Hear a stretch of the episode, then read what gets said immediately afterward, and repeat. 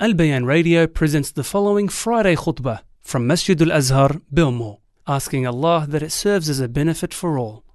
إن الحمد لله نحمده ونستعينه ونستغفره ونعوذ بالله من شرور أنفسنا وسيئات أعمالنا من يهده الله فلا مضل له ومن يضلل فلا هادي له وأشهد أن لا إله إلا الله وحده لا شريك له وأشهد أن محمدا عبده ورسوله. يا أيها الذين آمنوا اتقوا الله حق تقاته ولا تموتن إلا وأنتم مسلمون. يا أيها الناس اتقوا ربكم الذي خلقكم من نفس واحدة وخلق منها زوجها وبث منهما رجالا كثيرا ونساء. واتقوا الله الذي تساءلون به والأرحام إن الله كان عليكم رقيبا. يا أيها الذين آمنوا اتقوا الله وقولوا قولا سديدا. يصلح لكم أعمالكم ويغفر لكم ذنوبكم. ومن يطع الله ورسوله فقد فاز فوزا عظيما. أما بعد فإن أصدق الحديث كتاب الله. وخير الهدي هدي محمد صلى الله عليه وسلم وشر الأمور محدثاتها وكل محدثة بدعة وكل بدعة ضلالة وكل ضلالة في النار. عن أبي هريرة رضي الله تعالى عنه أن رسول الله صلى الله عليه وسلم صعد المنبر فقال آمين آمين آمين.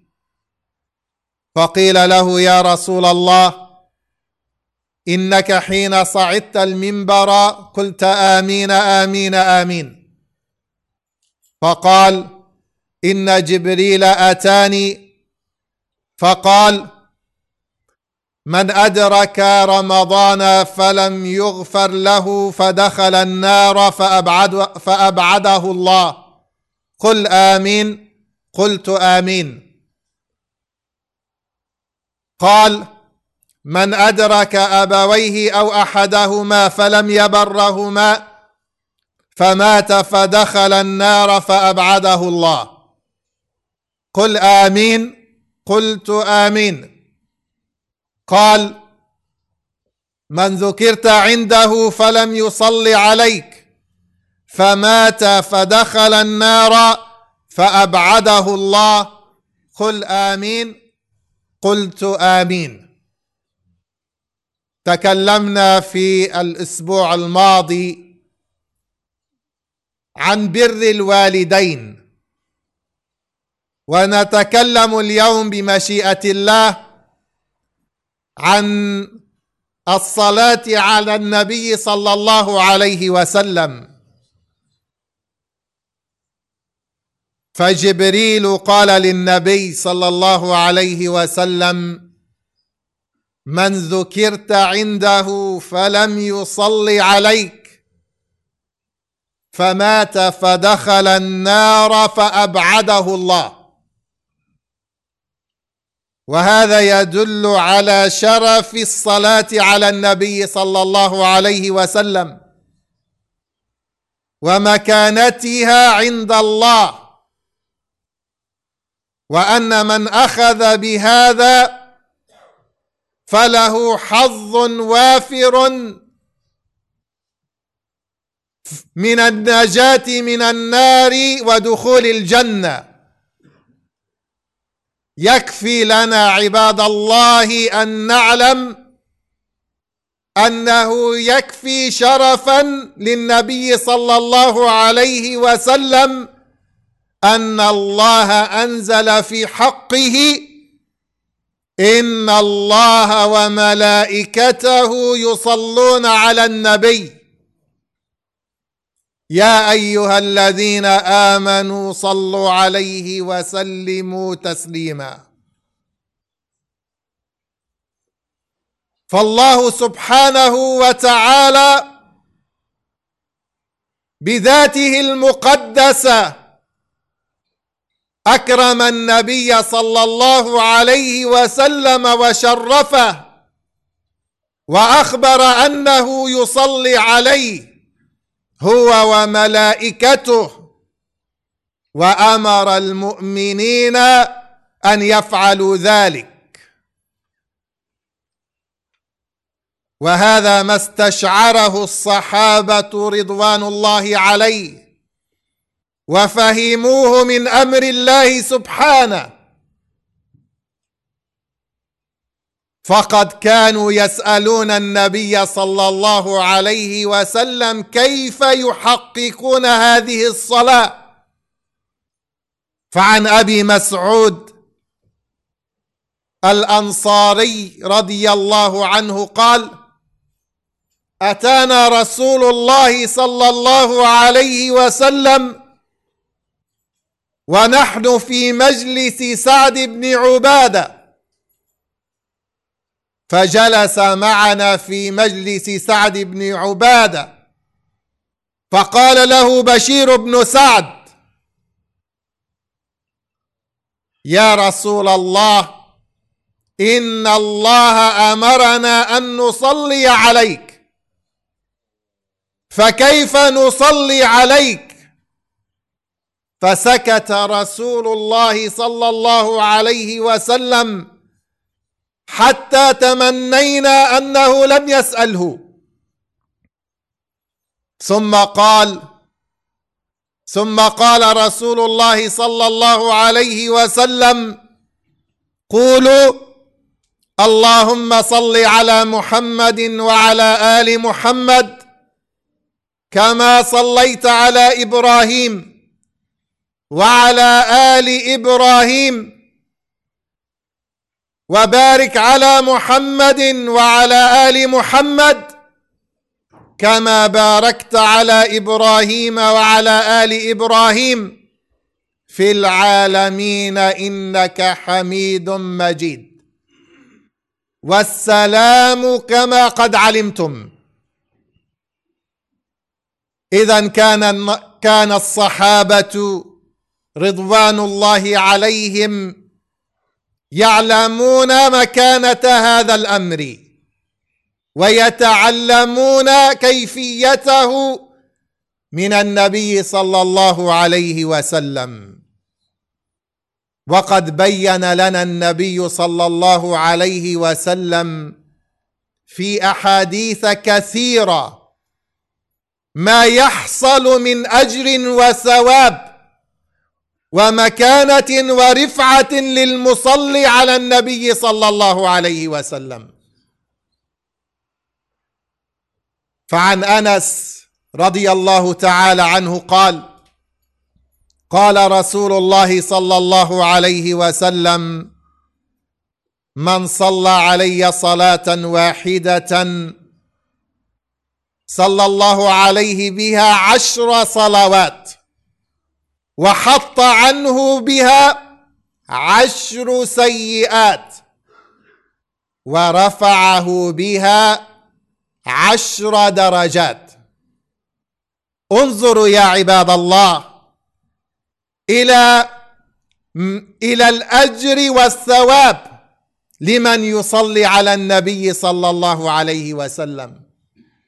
من نحن حتى يصلي الله تعالى علينا. والصلاة من الله سبحانه وتعالى على خلقه. منهم من قال كما ذكر عن سفيان أنها الرحمة. ومنهم من قال هي الثناء من الله تعالى على العبد بين الملائكة. فمن نحن يا عباد الله حتى يذكرنا الله تعالى حتى يثني الله تعالى علينا في الملأ الأعلى. ولكن هذا أمر كتبه الله سبحانه وتعالى على نفسه. أوجبه على نفسه يكتب لك يا عبد الله عشر صلوات من الله تعالى ويحط عنك عشر سيئات وترفع عشر درجات. لما علم النبي صلى الله عليه وسلم بهذا الفضل سر سرورا عظيما. حتى رؤي البشر والفرح في وجهه عليه الصلاة والسلام. يقول أبو طلحة الأنصاري جاء رسول الله صلى الله عليه وسلم ذات يوم والبشر يرى في وجهه. فقالوا له يا رسول الله نرى البشر في وجهك. فقال إنه أتاني جبريل. فقال إن ربك يقول لك أما يرضيك يا محمد؟ أنه لا يصلي عليك أحد من أمتك إلا صليت عليه عشرا ولا يسلم عليك أحد من أمتك إلا سلمت عليه عشرا. قال بلى يا رب. ففرح النبي صلى الله عليه وسلم بهذه البشرى. التي نزل بها أمين الملائكة جبريل عليه السلام من الله سبحانه وتعالى. وسجد النبي صلى الله عليه وسلم شكرا لله على هذا الفضل على هذه المكانة التي بوأه الله سبحانه وتعالى. يقول عبد الرحمن بن عوف خرج النبي صلى الله عليه وسلم فاتبعته ثم دخل نخلا فسجد فأطال السجود. حتى خفت أو خشيت أن الله قد قد توفاه. فجئت أنظر فرفع رأسه فقال ما لك يا عبد الرحمن بن عوف ما لك يا عبد الرحمن بن عوف. قال فذكرت ذلك له. ذكرت له يعني أنه قال له خشيت انك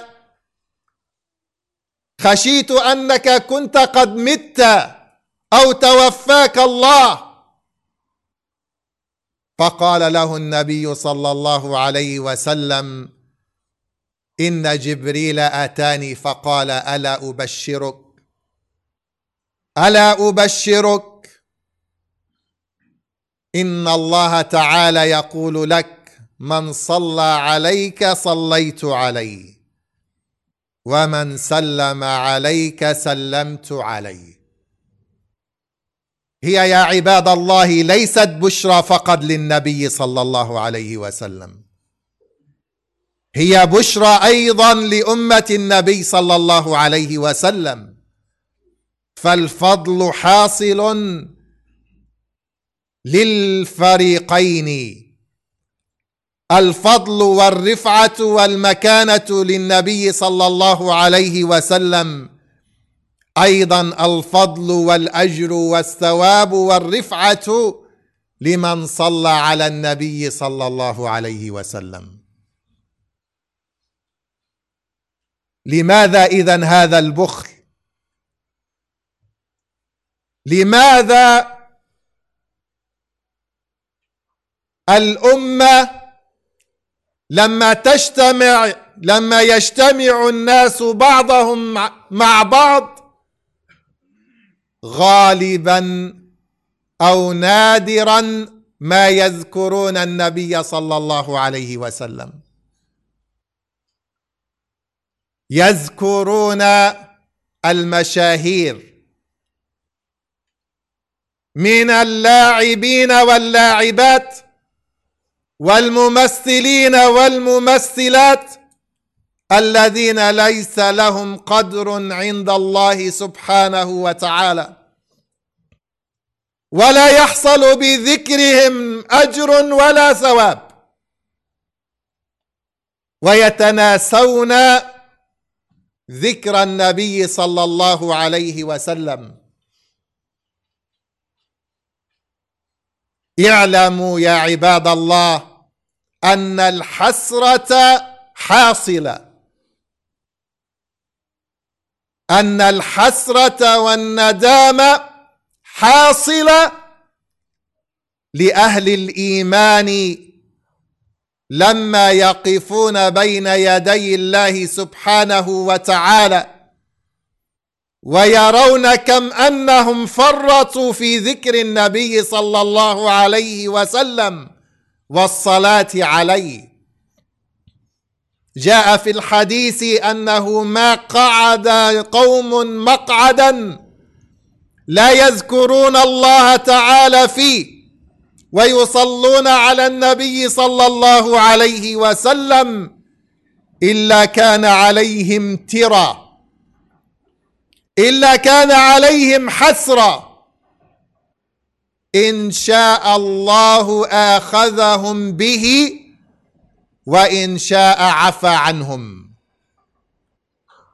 لماذا لا يكون من ديدننا سواء في مجالسنا العائلية أو الاجتماعية أن نتذاكر سنة رسول الله صلى الله عليه وسلم؟ أن نذكر حديثا أو حكما أو سنة من سنن النبي صلى الله عليه وسلم. حتى نزرع في قلوب الناس يعني هذا المنهج العظيم. حتى نزرع في قلوبهم تعظيم النبي صلى الله عليه وسلم. حتى لو كنت وحدك يا عبد الله. المسنون لك أن تذكر النبي صلى الله عليه وسلم وأن تصلي عليه. حتى ولو كنت لوحدك. هذا أبي بن كعب رضي الله تعالى عنه يقول كان رسول الله صلى الله عليه وسلم إذا ذهب ثلثا الليل قام فقال يا أيها الناس اذكروا الله اذكروا الله جاءت الراجفة تتبعها الرادفة. جاءت الراجفة تتبعها الرادفة. جاء الموت بما فيه جاء الموت بما فيه. هذه الكلمات كان يكررها النبي صلى الله عليه وسلم عظة لأهله وللناس.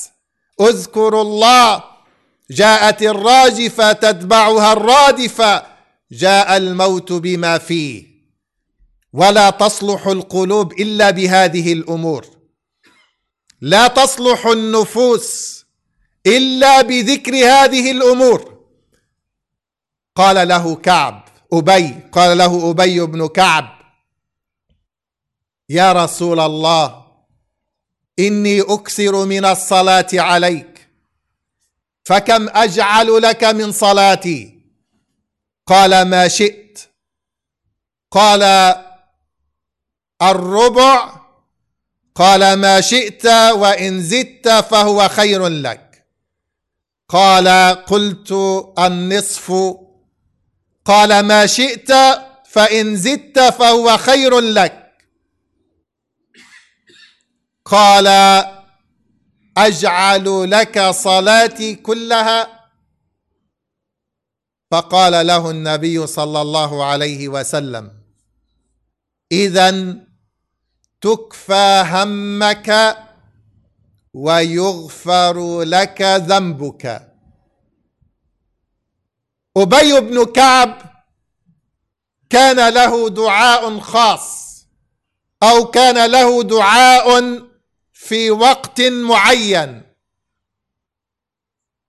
فكان يخص النبي صلى الله عليه وسلم بالصلاة عليه ويكرر ذلك. حتى قال للنبي صلى الله عليه وسلم إني أكثر من الصلاة عليك فكم أصلي عليك؟ الربع يعني أجعل أقتطع من دعائي ربعه في الصلاة عليك. فالنبي صلى الله عليه وسلم قال إن شئت ما شئت فإن زدت فهو خير لك. حتى وصل إلى قوله أجعل لك صلاتي كلها. فحثه النبي صلى الله عليه وسلم على ذلك بكلمات. تبين ماذا يحصل له إن فعل ذلك. قال له اذا تكفى همك ويغفر لك ذنبك. وهاتان يا عباد الله فائدتان واحدة منها دنيوية وواحدة منها أخروية. تكفى همك ومن كفي همه عاش في سعادة وهناء. تكفى همك لأن الذي يؤرق الناس هي الهموم. وما اكثرها لمن كان بعيدا عن الله سبحانه وتعالى.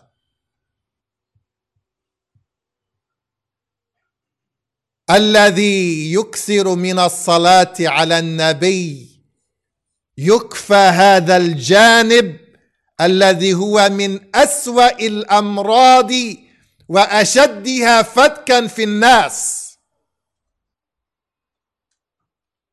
تكفى همك ويغفر لك ذنبك. وهذه فائدة أخروية. تقدم على الله سبحانه وتعالى وأنت مبرأ من الذنوب. يغفر لك تغفر لك ذنوبك.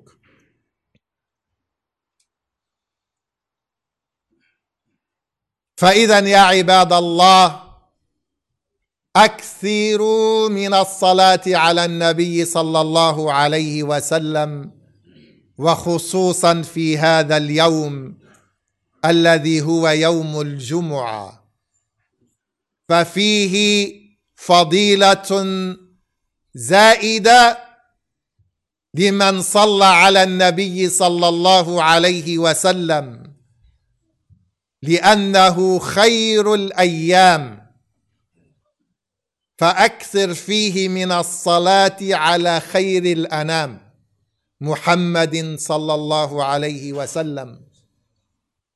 فعن أوس بن أوس رضي الله تعالى عنه قال قال رسول الله صلى الله عليه وسلم إن من أفضل أيامكم يوم الجمعة. فيه خلق آدم وفيه النفخة وفيه الصعقة فاكثروا من الصلاة علي فإن صلاتكم معروضة علي. فقيل له أو قال له رجل يا رسول الله كيف نصلي عليك وقد أرمت أي بليت؟ قال إن الله عز وجل حرم على الأرض أن تأكل أجساد الأنبياء. أسأل الله تعالى أن يرزقنا أن يرزقنا حب النبي والصلاة عليه. إنه ولي ذلك والقادر عليه. أقول ما تسمعون وأستغفر الله لي ولكم فاستغفروه. إنه هو الغفور الرحيم.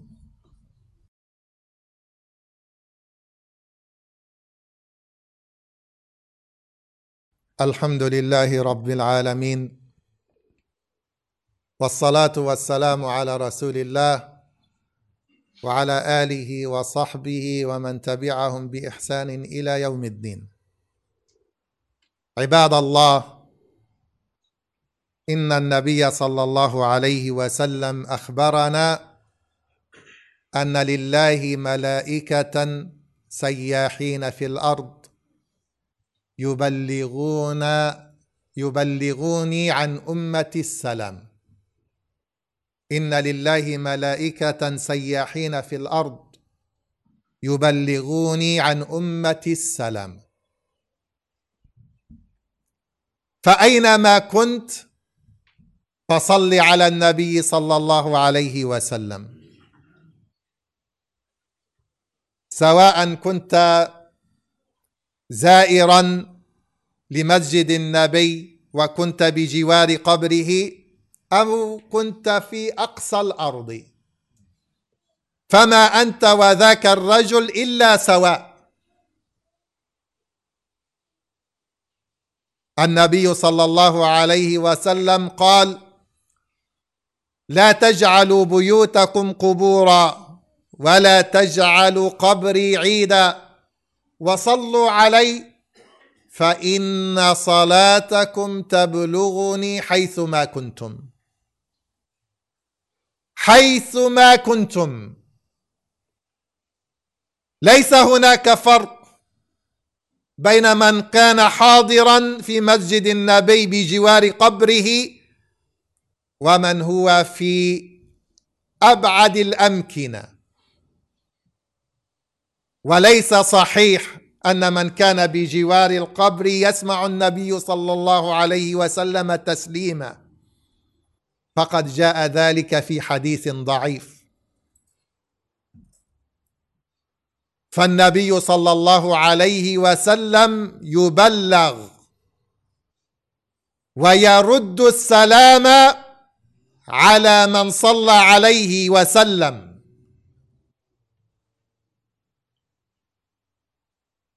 وهناك أماكن يا عبد الله وأوقات يستحب فيها الصلاة على النبي صلى الله عليه وسلم كما ذكرنا يوم الجمعة في الأوقات. وفي يعني وبعد وقت الأذان.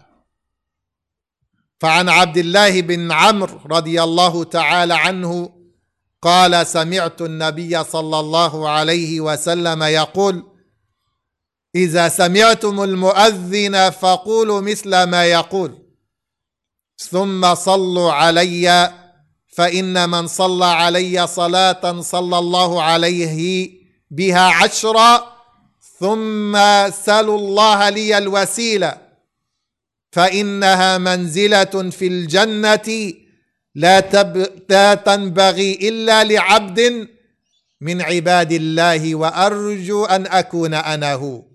فمن سأل لي الوسيلة حلت له الشفاعة.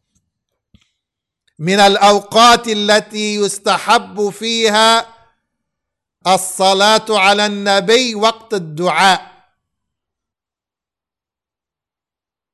فعن فضالة بن عبيد رضي الله تعالى عنه قال سمع الرسول صلى الله عليه وسلم يدعو في صلاته لم يمجد الله ولم لم يثني على الله ولم يمجده ولم يصل على النبي صلى الله عليه وسلم. فانصرف فقال النبي صلى الله عليه وسلم عجل هذا. ثم دعاه فقال له ولغيره إذا صلى أحدكم فليبدأ بتحميد الله والثناء عليه وليصلي على النبي صلى الله عليه وسلم ثم ليدعو بعد بما شاء. وهكذا فعل عبد الله بن مسعود. قال كنت أصلي والنبي صلى الله عليه وسلم وأبو بكر وعمر معه. فلما جلست بدأت بالثناء على الله ثم الصلاة على رسول الله ثم دعوت لنفسي.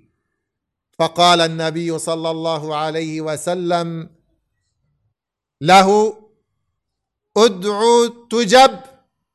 ادعو تجب. هكذا كان يعلمهم النبي صلى الله عليه وسلم. واعلموا يا عباد الله أن من أكثر من ذكر شيء أن من أكثر من ذكر شيء وقع له حبه في قلبه. من أكثر من ذكر الله فهي دلالة على حبه لله. ومن أكثر من ذكر النبي صلى الله عليه وسلم فهي دلالة على كثرة حبه للنبي صلى الله عليه وسلم. فنحن نسأل الله تعالى أن يرزقنا حبه وحب نبيه وحب الصالحين من عباده. اللهم حبب إلينا الخيرات. اللهم حبب إلينا الإيمان. وزينه في قلوبنا. وكره إلينا الكفر والفسوق والعصيان.